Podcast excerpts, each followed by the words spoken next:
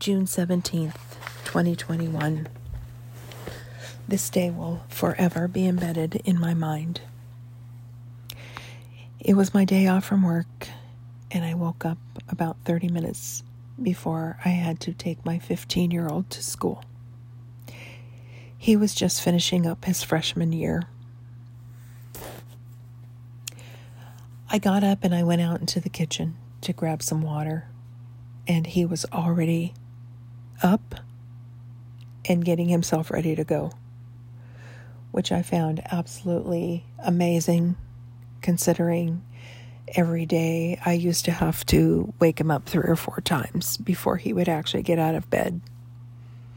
And then we would go into panic mode trying to get him there on time. But today it was a little bit different. So I remember that, thinking that today is different somehow. I walked back to my bedroom and he was following me. I did not realize that. He was sipping on his iced coffee and he was dancing around and he was joking about something. And I thought to myself, wow, this is going to be a great day. I'm so happy we haven't had one of those in a very long time. So we finished getting ready to go. And we're in the car and we're laughing and we're talking and we're making fun of some song that came up on the radio and genuinely we're enjoying each other's company. I dropped him off and I assured him that I would be there at 12:25 to pick him up. I came home. I showered. I ate breakfast. And I waited until time to go get him. I went to the school. I waited for him to come out. He got in the car. On the way home, we stopped at Little Caesars so that he could have his favorite lunch, a cheese pizza. And again, we laughed and joked on the way back to the house. I brought him home and got him set up doing his homework, and I went out to do my errands. I was just finishing up the last one. I think I was gone probably an hour, hour and a half. When I got back in my car and I started to pull out of the parking spot that I was in to come home,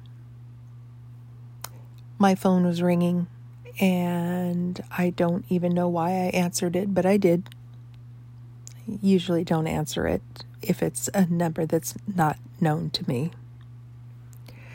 It was the fire department informing me that they were with my son and needed permission to transport. I was so confused. I had no idea what they were talking about. I asked them to repeat it, and in my mind, I was thinking of my oldest. Well, he lives two hours away from me, so I couldn't for the life of me figure out why he would be down here or why my local fire department would be two hours away from the town taking care of him. I was just completely lost. Again, I asked them to repeat it, and they did. And they said, We are here with your son, and we need to know if it's okay to transport. And I said, Transport? I don't understand. Why do you need to transport him? What happened? What's going on?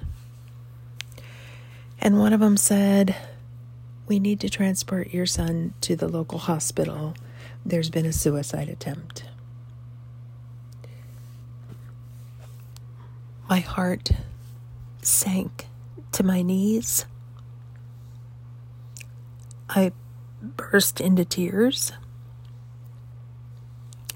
I had no idea what to think, no idea what to do.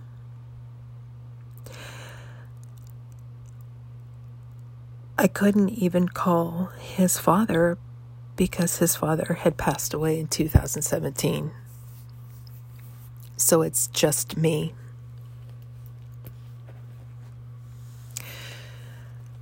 I went into autopilot. I called Aiden. I told him. And I talked to him as I drove to the hospital.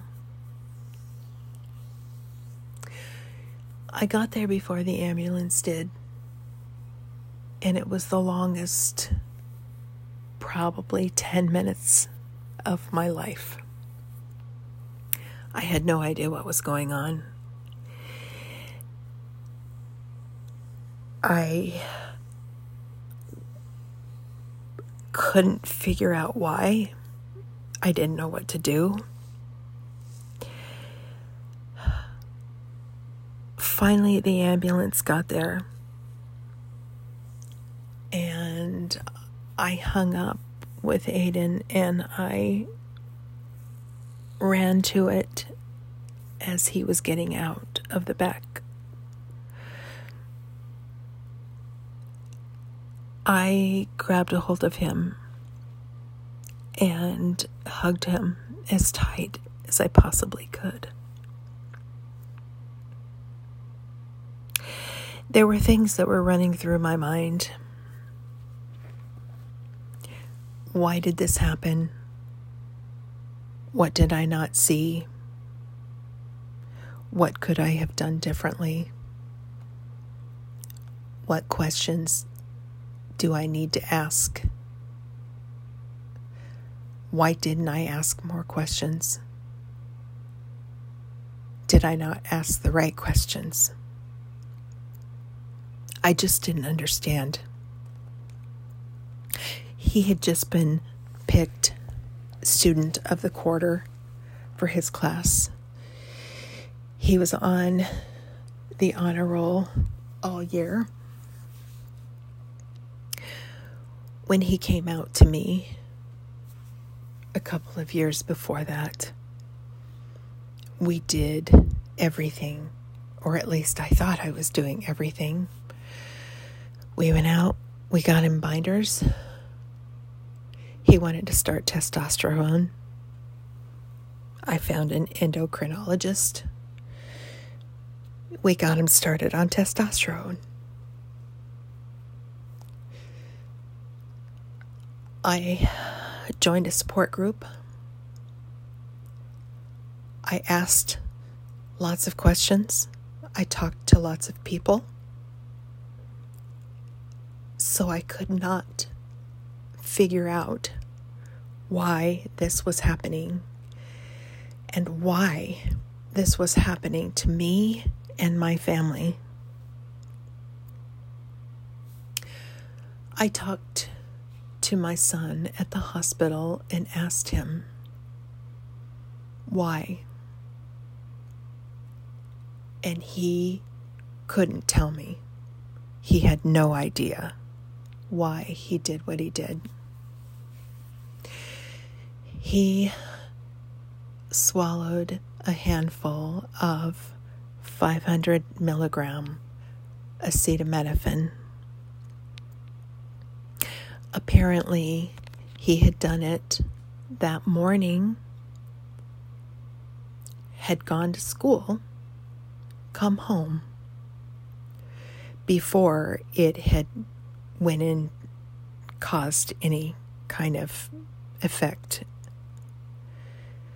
While I was gone, he went into the family room where his grandmother was sitting and asked her, Grandma, will you please help me? And she said, Well, of course, what's going on? And he told her what he had done. And she is the one who called the paramedics. Dysphoria. Dysphoria is a really, really ugly word.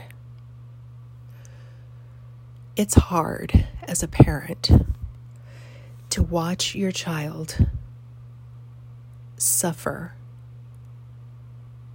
and not like the person that they are.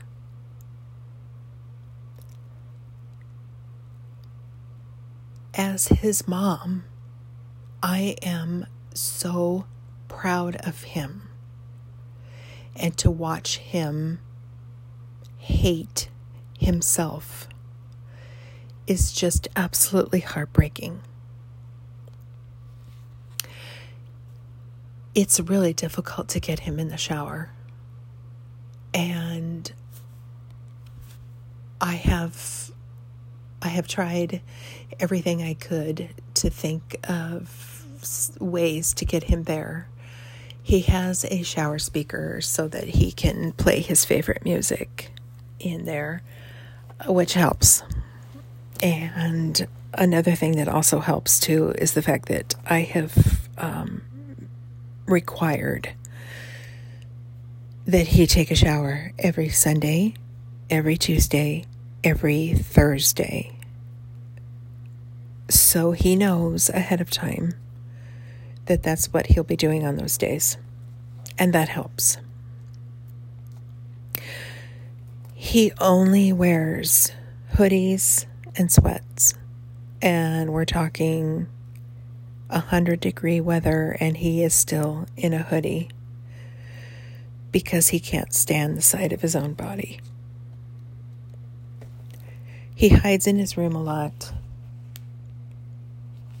and he's very antisocial.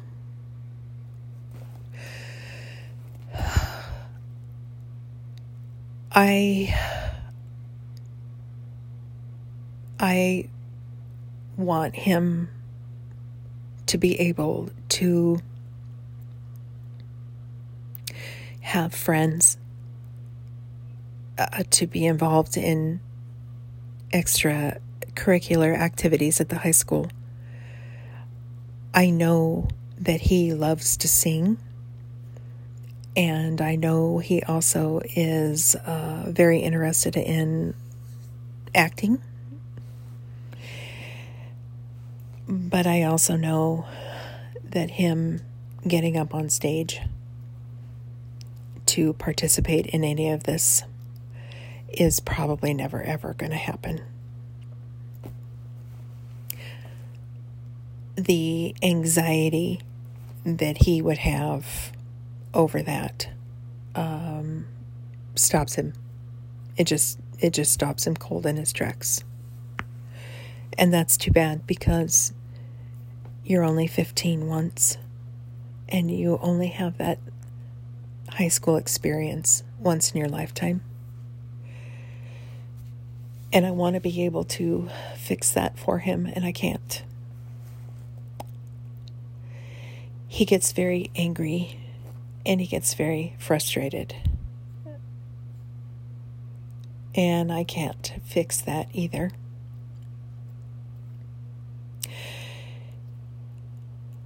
Sometimes it's really hard to talk to him because I never know what might set him off at times. And I don't want to sound like he's some kind of a monster because he's not. He's a really, really good kid with a really, really good heart.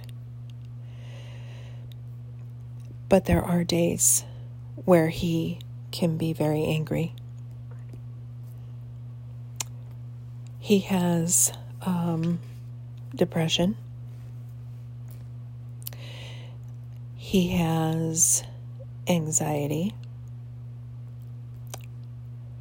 He is prone to panic attacks. And this is really really hard as a parent to watch. It just truly is. No one should have this issue at 15.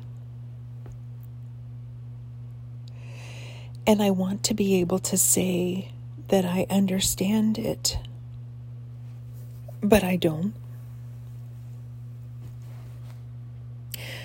I know that he gets scared about coming into contact with people uh, that he knew pre coming out, which kind of makes sense. I have some anxiety myself about the whole thing.